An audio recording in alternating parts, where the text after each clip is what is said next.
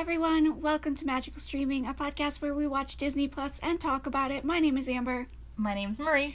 and this week we're talking about Honey, I Shrunk the Kids. Yes, so this is this month's first episode, which is Podcaster's Choice. I chose Honey, I Shrunk the Kids in honor of the new. It, it's kind of a very late on sequel uh, that's going to be coming out, in which Rick Moranis will be reprising his role and Josh Gad will be playing Nick, his son. Yes. Uh, so yeah, in honor of that, which I'm very excited about, um, we decided. Well, I decided that this month's podcasters episode would be "Honey, I Shrunk the Kids," and we watched the movie last night, and it had been a while. I honestly can't remember the last time I saw Honey, I Shrunk the Kids because weirdly at my house we watched a lot more, and I don't mean a lot, but we watched Honey, uh, we Shrunk Ourselves more than I watched Honey, I Shrunk the Kids. So it was a little weird for me. I think I.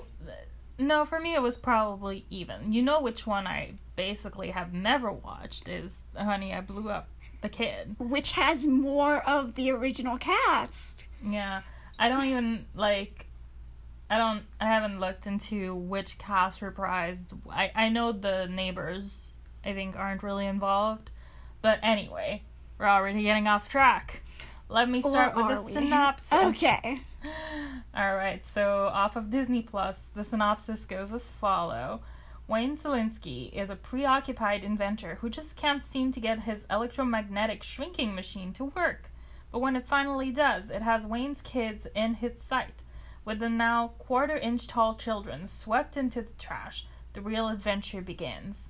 Hurricane sprinklers, dive bombing bees, and a runaway lawnmower lead to big troubles lead to big trouble for the pea-sized kids. I think they're small. Eh, maybe not. No, they are smaller than peas. Like this is an inch, and we're well. I'm, I'm making an inch with my fingers, guys, and we're talking a quarter of that. Yeah, they're definitely smaller than peas. Oh, definitely. Look how big they were compared to the Cheerios. Yeah. I mean, the scale of some things I think in this movie are a little janky, but Right. anyway. So what? Uh, what's some history about this movie? So, this movie was released on June 23rd, 1989. So, you were not born yet. Ooh, Wait, June 1989. I was born. Whoops. I was two months old and a couple weeks. Two months Yeah, couple. I said June, and then in my head I was like, January. Great. anyway, I was an infant. You were an infant, and I was a twinkle in my mother's eye. Oh, that's okay. Keep going. Uh, it had a budget of $18 million, which in today's money is $37,447, $403, and 23 cents. And a box office, it was a sleeper hit, meaning they did not expect it to gain a lot of money. And the first week, it really didn't, but as it stayed in theaters, it just word of mouth exploded. And it uh, made in 1989 money $222.7 million, which in today's money is $463,307,594.35. Marie Move is on. just so Please unimpressed all the time. So, the project was originally brought to Disney. No time frame could I find for this. Um, by Stuart Gordon and Brian Yunza. Gordon was supposed to produce. Nope. Gordon was supposed to direct, and Yunza was supposed to produce. However, Gordon got ill and dropped out. So they replaced him with uh, Joe Johnson, Johnston, uh, and it was his debut film. At that time, it was titled Teeny Weenies, and they thought that was a little too toward kids and not adult enough. That's not the first thing that would come to my mind if I saw. Teeny weeny. Mm-mm. You, Anyway. you just got a dirty mind. I mean, So, in order to make the film sound more grown up, they changed it to grounded. And then they were like, mm, no, that's too far. so then it became the big backyard. And then they were like, hmm, that's really not, that's not hitting it. So, Honey, I Shrunk the Kids, which is a line of dialogue from the film, was ultimately decided to be the best title. Yeah, and did you know actually that there was some criticism because grammatically it should be honey i shrank the kids not i shrunk the kids Okay, but that sounds stupid. yeah but uh, the point is that yeah they were like it's it's just a line in the movie that's how he talks sorry like he's just not grammatically correct he's got other things on his mind He's got other things on his mind. So, that's all the history. that's all the history Yeah, I mean, it got nominated for a Saturn Award, but it didn't win Yeah. um, for the effects. And I mean, it did. So this is the first movie in a trilogy of movies. yes and there Um, was a tv series There was a TV series after that, but although the TV series doesn't take place chronologically, it goes back to being Honey, I Shrunk the Kids, where the kids are the same ages as they were in the original movie. Because by the time we get to Honey, We Shrunk Ourselves, the kids are quite like they're they're I- grown. You know, I don't actually. We're gonna have to watch that one soon, even if we don't review it soon. Like, we can rewatch it later. But I really don't remember much. The, the main thing I remember about Honey, I Shrunk Ourselves is her giving her brother a banana because it has potassium. And what like, an odd memory that well, you because got he sticking. faints or something. Like I don't remember exactly. I, I know he has. I don't. I don't remember. remember what he has, but uh, he starts to feel unwell because of it, and she realizes he hasn't taken his medication, or Is he anemic? maybe anyway. And then she's like bananas, and then she kind of force feeds him bananas to make him feel better. And also, I think there was a party involved.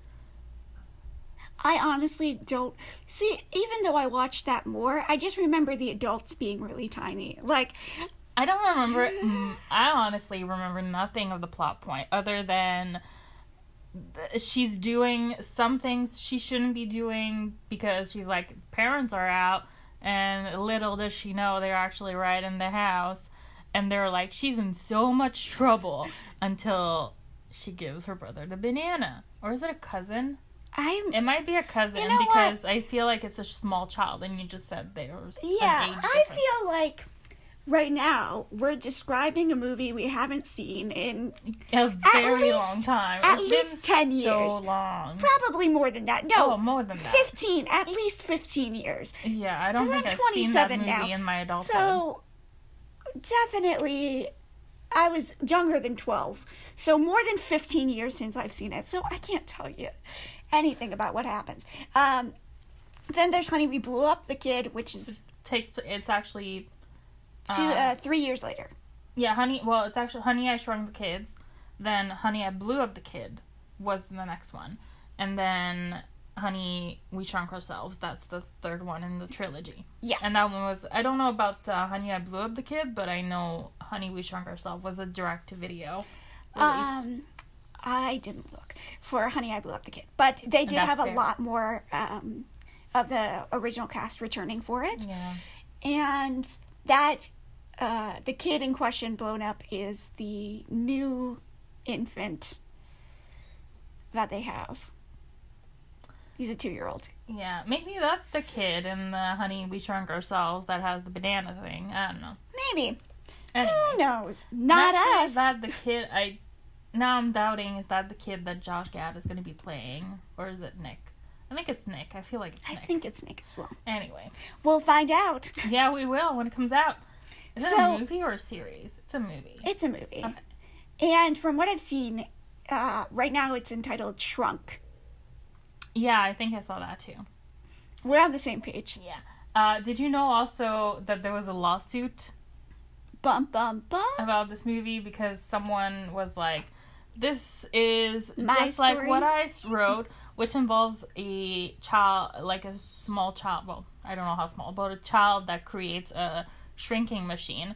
And I'm like, I don't know about the rest of the story, but that element is not. Not, it's not a novel idea. I don't think it's very unique, unique enough to say that. But I haven't read the rest of the story.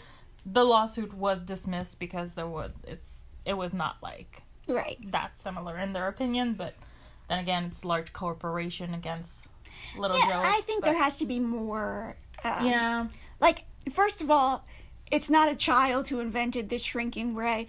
Um, so immediately we've got that well, difference. and, and it's also like what what part does the shrinking ray play into the story? Right. So that makes so a big difference. the shrinking ray is an important part of this story, but Is it the villain? No, I'm kidding. but it's a plot point. Like Yeah. it's to serve as the main like obstacle, but it's not you know, there's not a big uh hullabaloo about how it gets built and da, da, da, da. so you know, if any of the story focused on that and the other story was about like him building a shrinking ray and then but like spent a lot of time with you know point is Well, we don't. Again, yeah. Anyway, i'm know the other just conjecture conjecture conjecture So moving on to some trivia, which there you thought there wasn't much history. There's also not much trivia. great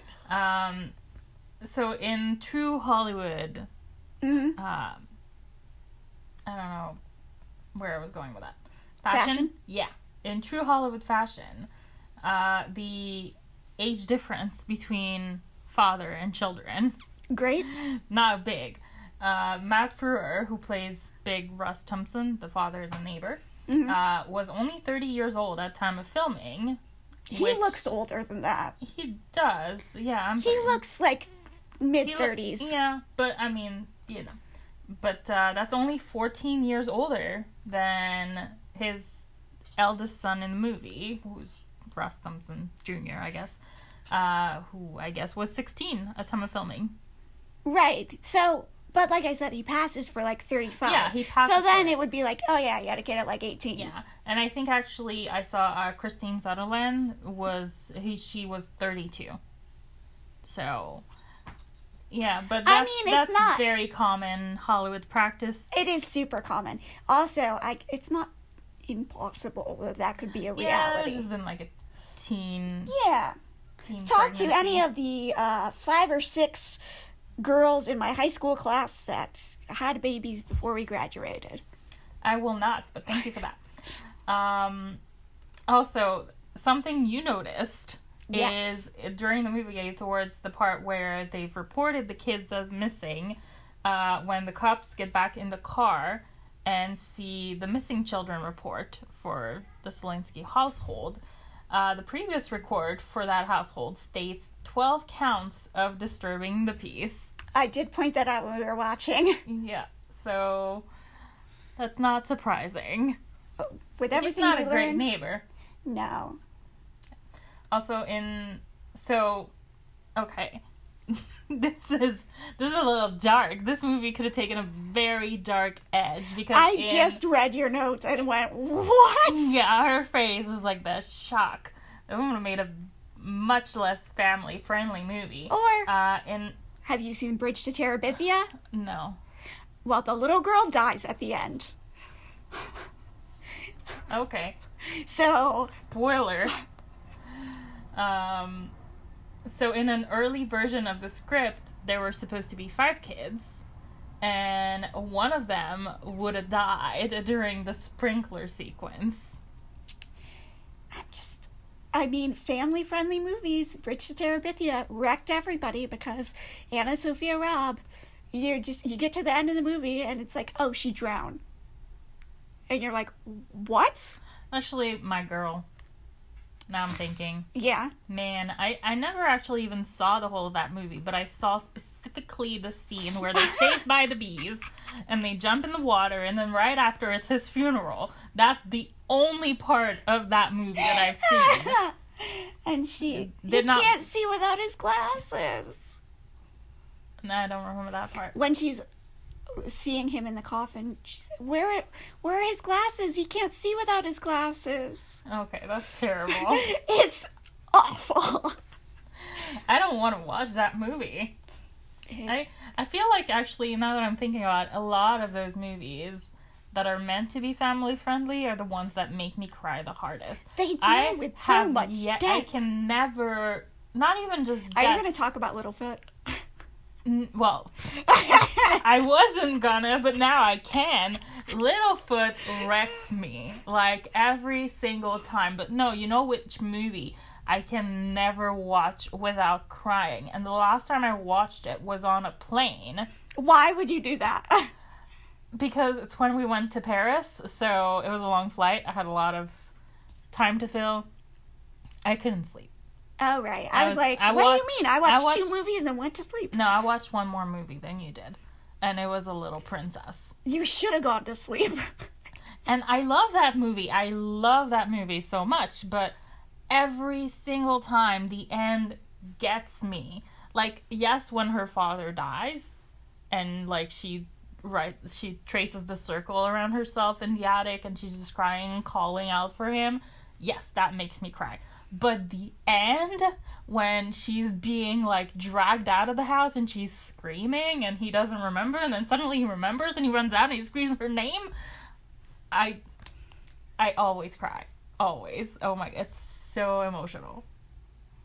But yeah. So, Lots of spoilers for movies that came out decades ago, guys. So Yeah, well, exactly. Okay, this is it's not spoilers anymore. If you haven't seen it yet, it, what were you doing? Watching other things? Maybe you're not a big movie person. I don't know, but it's a great movie. I love A Little Princess. I've now seen it, it. twice and I don't care for it because I don't like this Yes, abused don't like- child narrative. I don't want to follow this. There's not even magic to make it better. Yes, there is. There's a story that she tells. That's not real the magic. worst CGI from the 90s. Anyway, back on track. Back on this. There- so they were gonna kill. There's so much, not much to talk about about this movie that now we're just going off. I have about- I have a question. Yes. The child. It doesn't say who it was gonna Okay, yeah. Who who had a third child? It doesn't. It's just some other neighbor that just has the one child. No, it could have been that one of them had three kids. I know. I not- was positing an alternate theory. Yeah, like maybe it was just Amy was gonna die and actually drown. And- but Dark. so like the thing that about this that's like the thought of putting a child in that situation that just dies um what are they gonna do with that child afterward they're just gonna leave it or were they gonna carry it back and then when they get blown back up there's just this dead child laying there no. You just like- leave that child small. You leave him for the ants to take. That's so te- like that's so terrible. Like the concept. I'm like I understand why they dropped it, but the concept, the idea of this child There's dying real dark and pitching. the only people who can deal with it at that time are these other children. I mean, here's the thing. All media where children are some of the protagonists, they're put in this horrific situations where you know, they have to be the ones to deal with it. Harry Potter is about a bunch of teens Well, yes. fighting wizard Nazis. The Hunger Games is literally just children killing each other. Uh, again, it's all these like teens and children having to change the world and save the world. So it's not a new concept, but it is horrifying still. I know, but the the reason, like you're talking, those are dystopian, like or magical, like they're it's a fantasy story. The and I like in a way this is science fiction because of the shrinking, but it's still It is the number place- one tag on this is science fiction. Yes, but even so, it's like it's science fiction, but it's reality. Like it's not science fiction that takes place like there's no aliens. There's not like it doesn't take place in space. It's not it's not what you associate necessarily to science fiction right there and then. Like there's one tech. Like it's not even Iron Man with all the techs. Like it's one thing, one machine that this inventor has been creating, which could potentially like okay. Are we going to debate the science No, of I'm shrink rays do- on I'm- this podcast? no, we're not because I don't know enough about science. But I'm just saying it's less far stretched than a lot of other science fiction. And I so it just kind of takes place in normal everyday society. I suppose. So it's like the next door neighbor who gets shrunk and then has to watch their sibling just die and then has to make the decision in this very traumatic moment. Uh, what do I like? Or they were like, okay, they died next to the Lego, so let's go and find the Lego in the backyard. We'll find them. We'll blow them back up, and then they're they're just gonna be dead still. Like, imagine the parents also just blowing their kid back up dead. Like, I mean, I would think. You know, people do have to do that. There are body retrievals Oh, yeah, but- where the sole purpose is bringing a body home. This is real dark. I Thank It you for tuning into our Disney podcast where we discuss child death. it is dark, and it's like, it, I mean, and it didn't get that dark. Right, I think could've. because somebody, I don't know, Somebody might have been like, Michael Eisner looked at this and said, mm, I'm going to need you guys to dial it back some. just a little, almost drowning. Sure. Actually, Actually drowning. drowning? You stepped over the line. See? Yeah, There's the, line. That's your foot right now. Bring it back. so we're just making speculations about what happened in that boardroom with Michael Eisner and if he was even involved. We had You no idea, what? but I'm going to give it to you, Mike. yeah, thanks for that. Uh, now moving on to some much more Upbeat? upbeat. Yeah, let's do it. Let's talk about some props and Okay. how they did some of the, you know, Yeah. you know, the big versus small and all that. So, um, uh, the one of the things, like a little more, just to ease us into it, the oatmeal cookie, that was basically just forced perspective. Okay, yeah. So, I understand like, forced perspective.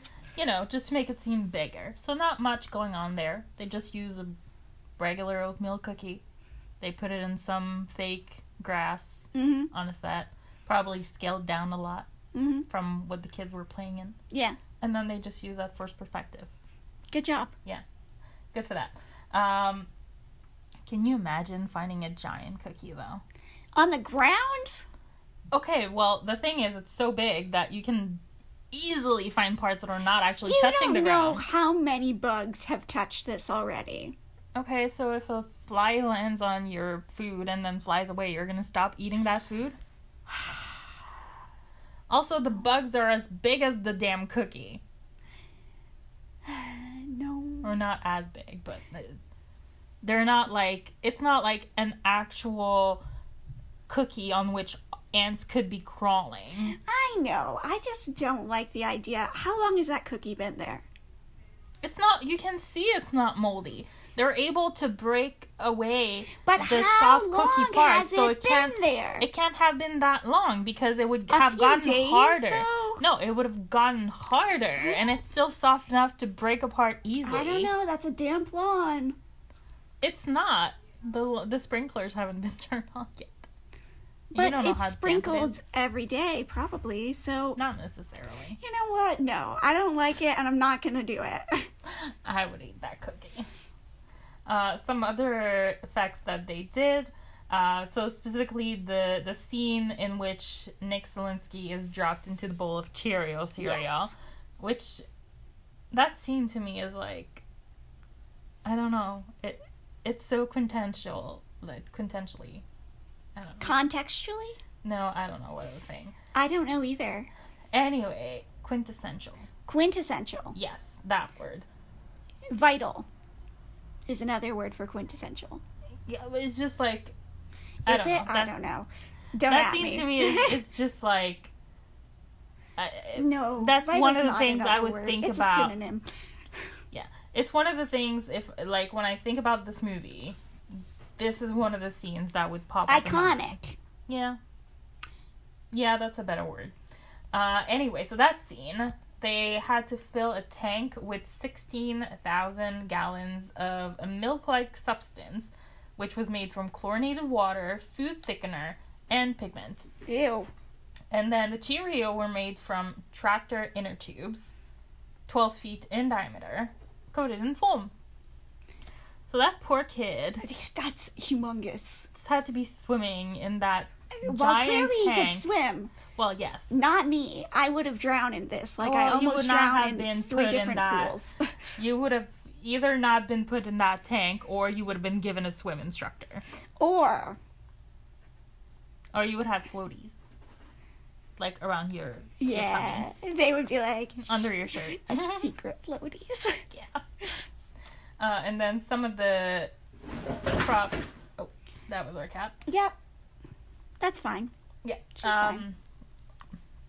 Now, the sets and props themselves actually took more than nine months to build. That is not surprising. Um, the 1989 Disney Channel magazine article I always wanted to have Disney Channel magazine. reported that 12 houses completed with front and backyard were built in addition to a 10 foot tall. Oh, I guess they did have a giant cookie.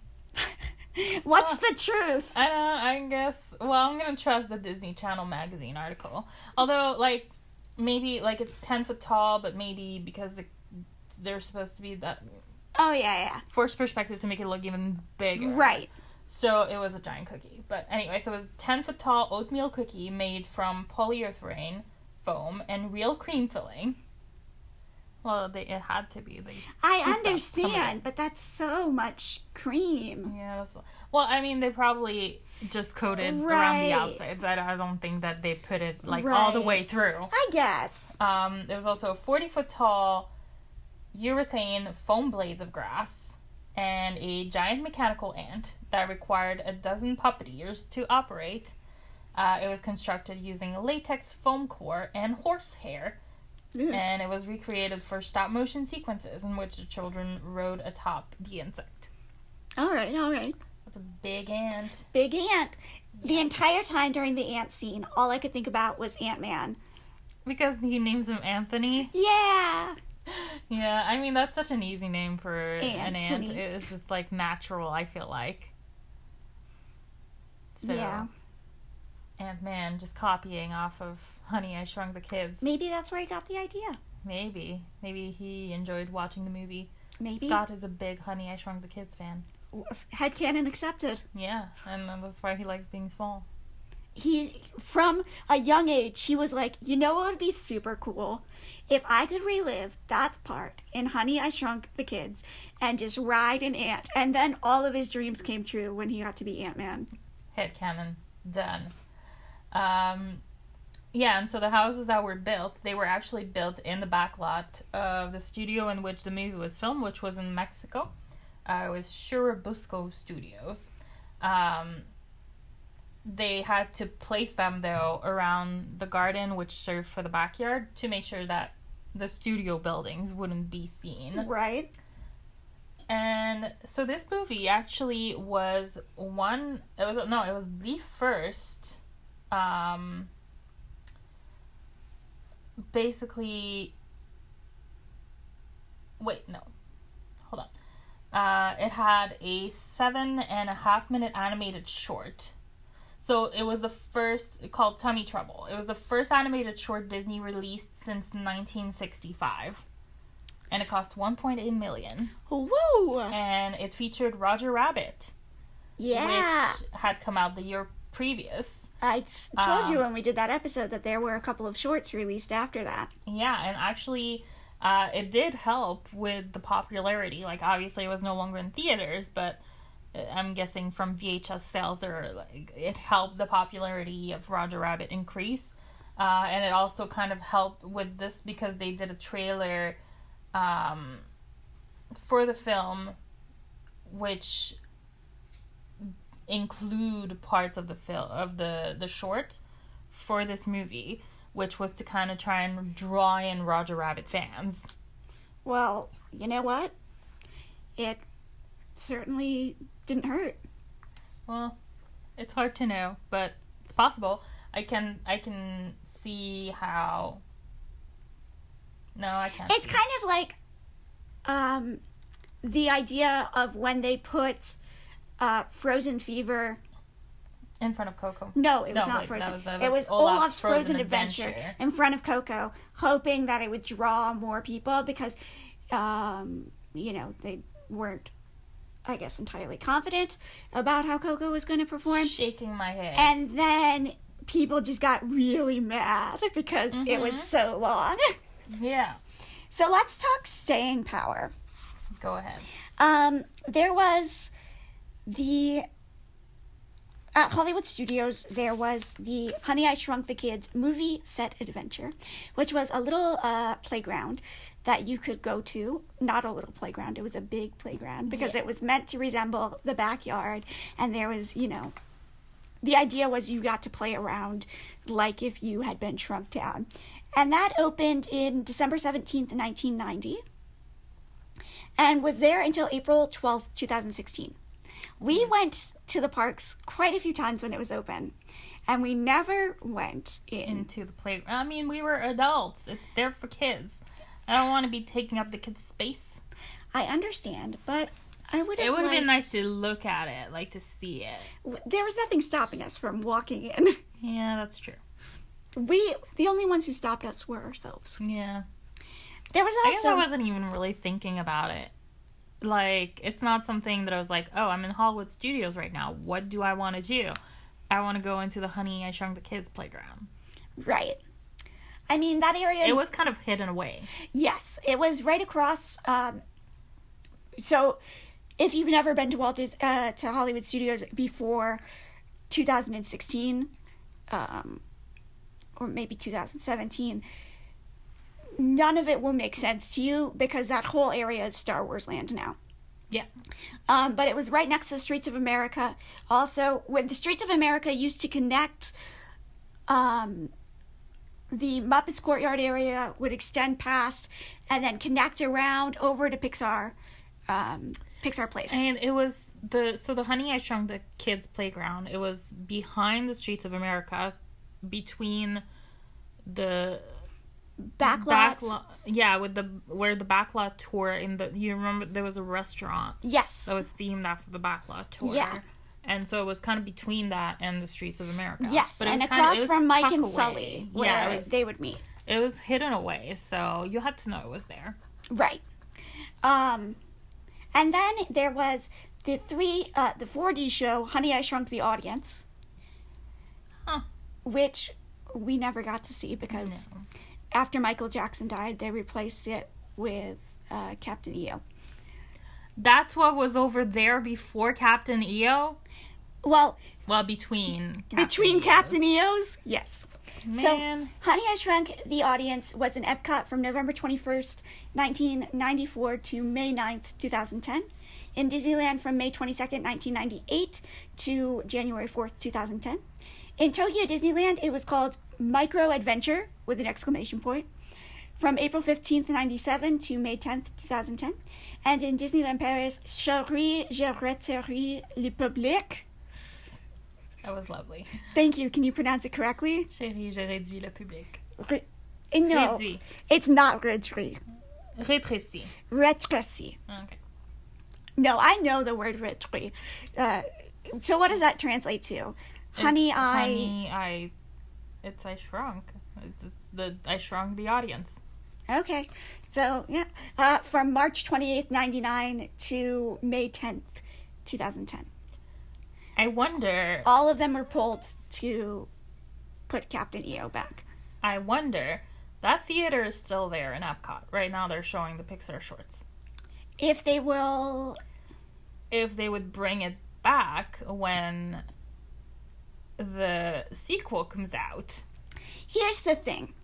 Um, I get that probably the effects are obsolete. very dated. But so were Captain EO's. Yes, but uh, Michael Jackson was dead. Okay, well, made. I guess if Rick Moranis was to die sometime in the future, I say as if it's possible that he's an immortal being and he will never die. If he were to die, maybe they'll bring it back. But I don't I'm not uh, I mean, thinking fact that it's it's going to happen. First movie in so many years. Do you know why he retired? Yes, because his wife passed away. Yes. Yes, I know. It's but bit. I mean, he never officially. That's the thing. He he said he never officially retired. He just like he's been on a very long acting break because you know what you didn't touch on? What? Casting. Oh, Do you know who the role was originally written for? I saw some people who were approached for it. Uh, I don't remember who they were. Uh, I saw Martin Short was in talks of the role at some point. So their first choice, who they wrote it, wrote it for, I almost said wrote it for, who they wrote it for was Chevy Chase. Oh yeah, yeah, I remember. I that. But he was busy filming National Lampoon's Christmas Vacation. Well, you know what? It made his career. Well, it didn't make his career, but it, Clark is just Clark Griswold is Chevy Chase. When you think of Chevy Chase, Yeah. you think of Clark Griswold. So after that, they approached John Candy. yeah, and Candy And Candy was the one who said, Moranis. You know, I did Spaceballs with Rick Moranis. Have you seen Spaceballs, by the way? I have not. I've It only is seen so good. Pic- I've seen pictures of it. It is good. You should. Uh, official podcast recommendation everybody watch Spaceballs. It is not Disney. Um, Yeah, I don't think it's on Disney Plus either. uh, so y- you won't find it here. Um, but it is a really good parody of uh, Star Wars. So he's the one who said, consider Rick Moranis. And that's how we ended up with Rick Moranis. Uh, oh, I forgot as well. Of course, in Journey into Imagination with Figment, you see the portrait of Wayne Yes. as one of the inventors, in the Hall of Fame. Yep. So that's the other. That's the only thing left uh, with Yeah. any Honey I Shrunk the. Honey, I Shrunk the Kids. Yeah, the that's the only thing left in the parks Yes. because I cannot think there. You don't even see. There's not even mention. There's nothing else. Yeah, I know. I I, mean, there's would have mentioned it if Yeah. there were. There was well, there was a TV series that we mentioned, and now there's going to be the sequel. So it some it, the staying power is coming back in a sense. Right. So yeah, I'm very intrigued to see what they're going to do with the sequel. I'm looking forward to it. Yes. So let's talk hot takes. My hottest take is this. Y'all just okay. Okay. The police come up and are like, um, they probably just ran away because kids didn't matter in the late 80s, which I've heard time and time again from all the murder podcasts I listen to. Uh, these parents are like, our children are missing. And the police are like, mm, they probably just ran away. Don't worry about it. And they have to be like, no, look for our children. And they're like, mm, no, no, we're not going to waste our time with that. Yeah, there's uh, th- No. these runaways usually do these or that thing or yeah, blah, blah, sounds like it's probably a runaway. Like, excuse me. Also, the fact that when Wayne comes home and immediately does not know where his children are, he's like, mm, probably just went to the mall because no one cared what their children were doing. I can see they have a teenage daughter. Well, She's she did say she was going to go to the mall, so Yes, that's a fair assumption. If he knew she was going to go by herself. yes, but where? Yeah, she probably wouldn't take her little She's brother to the mall. She's not gonna mall. take her little brother to the mall. She's cool. She doesn't want to be seen with that lame-o. Come on. So the fact that they are just like, hmm, don't know where they are. Oh well, and just move on. We- I- they're bad parents. All of them are bad parents. I mean, no, the next door neighbors, their their kids were basically But in the backyard while they were prepping the camper. And they didn't call the police until much later. Well, when they realized they were gone, well, okay, at first they were like, yeah, I don't know. Yeah, no, they're bad parents. Hot take. All parents, I'm throwing a blanket statement, please at me. All parents in the 80s just did not care as much because they were like, mm, they'll, they'll come back. It's fine. We don't need to know where they are. Well, they would probably be like, nowadays children are all in cotton balls and blah blah blah. So No, you should know where your. Uh, I can't believe this is a hot take. You should know where your children are. Yeah, I mean the thing is, people had a sense of security that doesn't exist anymore because we're such like social media obviously has blows things out of proportion. However, at the same time, if you look at the ratio of kidnappings in the 70s and 80s versus the ratio of kidnappings nowadays, it has drastically gone down. I know. Because people don't just let their kids wander about. And like even when I was young, like Oh, my yeah. parents wouldn't let me just go to anywhere by myself, but I could walk to the corner store, Right. which was, you know, two, three minutes walk away, very close by. And it was basically just walking down my street. And then. But you were not with an adult. Any adult could have No. come by. And I remember you doing know, that when I was like probably six years old. I remember being probably like 11 and going, not even younger than that, too. Um, much younger than 11. Because in fourth and fifth grade, I walked to school by myself every day. Um, and Well, I did too, but it was like two minutes away. Uh, so I lived like kind of in the back of my trailer park. So it was about five minutes outside to the trailer park, and then from there about another five minutes. So about a ten minute walk, equivalent to walking from the metro to our apartment, maybe a little bit longer. Well, your parents walked to school one mile I- up uphill both First of ways all, they did in the not. snow. Second of all, but the thing was, nobody cared. In fact, I was a safety, and a safety was fifth grade children being stationed at crosswalks to help children cross the street. What? Yes, the safety program. You had to apply to get in. I was a safety, and at the end of my trailer park, me and one other kid, although there was always supposed to be at least two people there. So me and one other kid were there, and we wore these yellow like belts. I'll show you a picture, uh, and I'll post one on the Facebook page because I, it's hard to explain. It's kind of like, um, Do you have a picture still? uh, no, I I just planned on googling it. Um, yeah, just like this belt across that said Like a safety. sash. Yeah, kind of like a sash, and it was Yeah. bright yellow. And then when children had to cross the street, you would step out into the street, and So you're basically like a free labor cross guard oh, there was a crossing guard at the by the school. yeah at the big street. Yeah. So you could only be on smaller streets, but I was a safety on a smaller street. And yeah, it was my job to stand out like half an hour every day in the morning, including in the winter when it was dark outside, and just stand there without any adults nearby. I mean, I don't I don't think my parents letting me walk to school was carelessness because like it's like so where I lived basically the school was the next street over.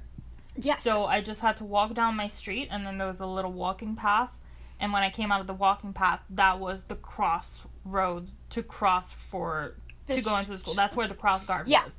So it was basically just letting me walk down the street by myself and through that little walking path at the same time. And I, my parents, when they bought the plot of land where they built the house, uh, at that time it was mostly just fields. Like it was still in development. There was Right. not many other houses built already right. and then it kind of started springing up right after they bought it. So most, well, not most, but a lot of houses on my street had kids also my age. So So you weren't really alone. No, I wasn't really like there were other kids. We weren't necessarily walking to school together, but Right. other kids going at the same time. Also, my parents knew a lot of our neighbors. Uh, three streets down, there was um, uh, I don't know if that's a thing in the states, but I don't even know if it's a thing. in the rest of Neighborhood watch. Um, well, yeah, there were houses where uh, they had they would put a little sign in the window that indicated this was a safe house to go into if you felt you were in danger, if nobody was home. Um, so like people would Right. So one of the three three houses down, and that was a family we knew very well because their son played hockey with my brother. Um, and she was a stay at home mom, so she was around all day, so that's why she, I assume, applied for the program. Uh, so yeah, and then two more streets down, that was my best friend's house, and then one, two more, I mean, two more houses houses down. down was my best friend's house, and then uh, the house Next to the path, or across from the uh, path. next to from the path was my babysitter. So you know, it was it was basically they just knew everybody pretty much. So, but Okay, yeah, it was a like there, different it was a different Time, time. but So- watching it now, my hot take is these are not good parents. Yeah. I mean, yeah, it's just again with there's a lot more awareness now. I don't think there's more bad people in the world. I just think we're more aware of them. I don't think it means that parents in the 80s were bad. I don't think it means that they did things wrong. I think it's just that there's we have more knowledge today that was not available to the public then. It's kind of like how people thought that cigarettes were healthy in the 60s. I mean, I guess. I just, I still feel like they should have known where their children were. Anyway, What's your hot take? Uh, I don't know that I have a hot take, honestly. Like, it's. I mean, the. Okay, the neighbor dad is a tool. He would rather tell this other guy he's supposed to be going on this camping trip with that his wife is not feeling well because of plumbing issues rather than say, uh, my kids are missing. You which know- is a very good reason to. I know. I mean, I think it's more the reasoning why. Because it's not like. Because he's upset that his kids are like disobeying him and like that. He's not like, I'm so worried I can't, like, it's embarrassing to think that well, I'm at a. first, that's the thing. When at first, when he thinks that they just kind of went off to do their own Right. thing, yes, he's upset because he's like, well, they're just they're screwing up my trip. But Right. when he comes to real, when it gets later, and they come to realize, and by the point, by that point, uh, they know the kids are likely missing. They've already talked to the cops Right. so yeah no that's but and also obviously the way he treats his oldest son where it's Right. like you got to be on the football team and Yeah. why aren't you interested in fishing and why fishing can't you be more like your brother why can't you be more like me and just just let your child be whoever they they, are. are. it doesn't matter what their interest is so long as mm-hmm. they're happy And, you know, their interest isn't like hurting other things. Yeah. Um, so yeah, like he's not a stellar dad in that sense either, but that's kind of part of the characterization, and at the end Right. it comes full circle. Right, right. Like showing, oh, he really does care for us because he's the one that quote unquote sacrifices himself to test the machine, and. And then he's like, I don't care what you like so long as you're safe and you're happy. And it's like, okay, you had a nice arc there Yeah. you grew You as grew. a person. That's Character nice growth. to see, yeah, or character shrinkage. if if we like that, well, with the baseball cap, Yeah. you know, when you try to put it back on and it doesn't quite fit anymore. But yeah, other than that, uh, yeah, definitely. I mean, nobody like everybody is seeing this guy and being like, he's so weird. Nobody is like, what are you doing? Right. they're just like, huh, adds up. Yeah. Or like, yeah, no, it's he's a n- very odd neighbor to have. I can understand why. You just they- don't ask. Yeah, I have a story to tell I mean, and I guess why would they? He probably wouldn't give the real answer, even if they did ask. Right. Yeah, that's fair. The saying the grass is very delicate. Yeah, but yeah, no, not not many hot takes on this one. okay, so there's not really a villain here. No, there's not. um the the neighbor dad kind of serves as an antagonist at points but not really so no villains Yeah, like, because it's not you can't really say that one of them is right and one of them is wrong. right It's just they're two very different people, so it makes sense that they would antagonize one another and he is obviously like he's a neighbor that you would probably feel frustrated with having if Right. he's making that much noise early in the morning on the weekend. I would also be very annoyed. right so that gives us That brings us that gives us Gives us- time to talk about rewatchability. Okay. I thought you were gonna say that brings us to rewatchability. Well, keeping you on your toes. All right. So how how often would you watch this movie? Maybe a couple times a year. Twice a year, maybe. Yeah, that tracks. Like I don't, I don't think I would necessarily want to watch it every month. No. Uh, but definitely on a somewhat yearly basis, I would be good with watching it. Agreed. Like it's very, it's again, it's the nostalgia factor. This is a movie I watched when I was little, and I really liked it when I was little. So watching it, it it kind of has that tie to it. So like I don't know how I would feel about it watching it for the first time in adulthood. I would probably Right. be like, this is a weird concept, but no, I like it. Okay, so what are you going to give a final ranking as? Uh, I'm gonna give it six point five. I am also, uh, I, was- uh, I was going to give it a 7. Ooh, look at you. You know, I'm just, I am who I am, so I'm going to give it a 7. All right, sounds good. So what are we watching next week? Uh, Because we're mm, back to chronological next week. Yes, next week is going to be chronological, and so next on the list is uh, it's going to be a double feature again because they're two very short movies that probably wouldn't have much to talk about otherwise. Uh, so it's going to be Make Mine Music and Fun and Fancy Free. Okay, great. So that's what we're doing next week. Um, for the listener's choice, when are we starting those polls? Uh, we're going to put up the poll the not next week, the week after that. So next week we'll talk about what the choices are going to be, Okay. and then the week after that we're going to actually do the poll. Great. So that brings us to the end. yeah, that's pretty much it. And until next time, enjoy your magical streaming. bye bye.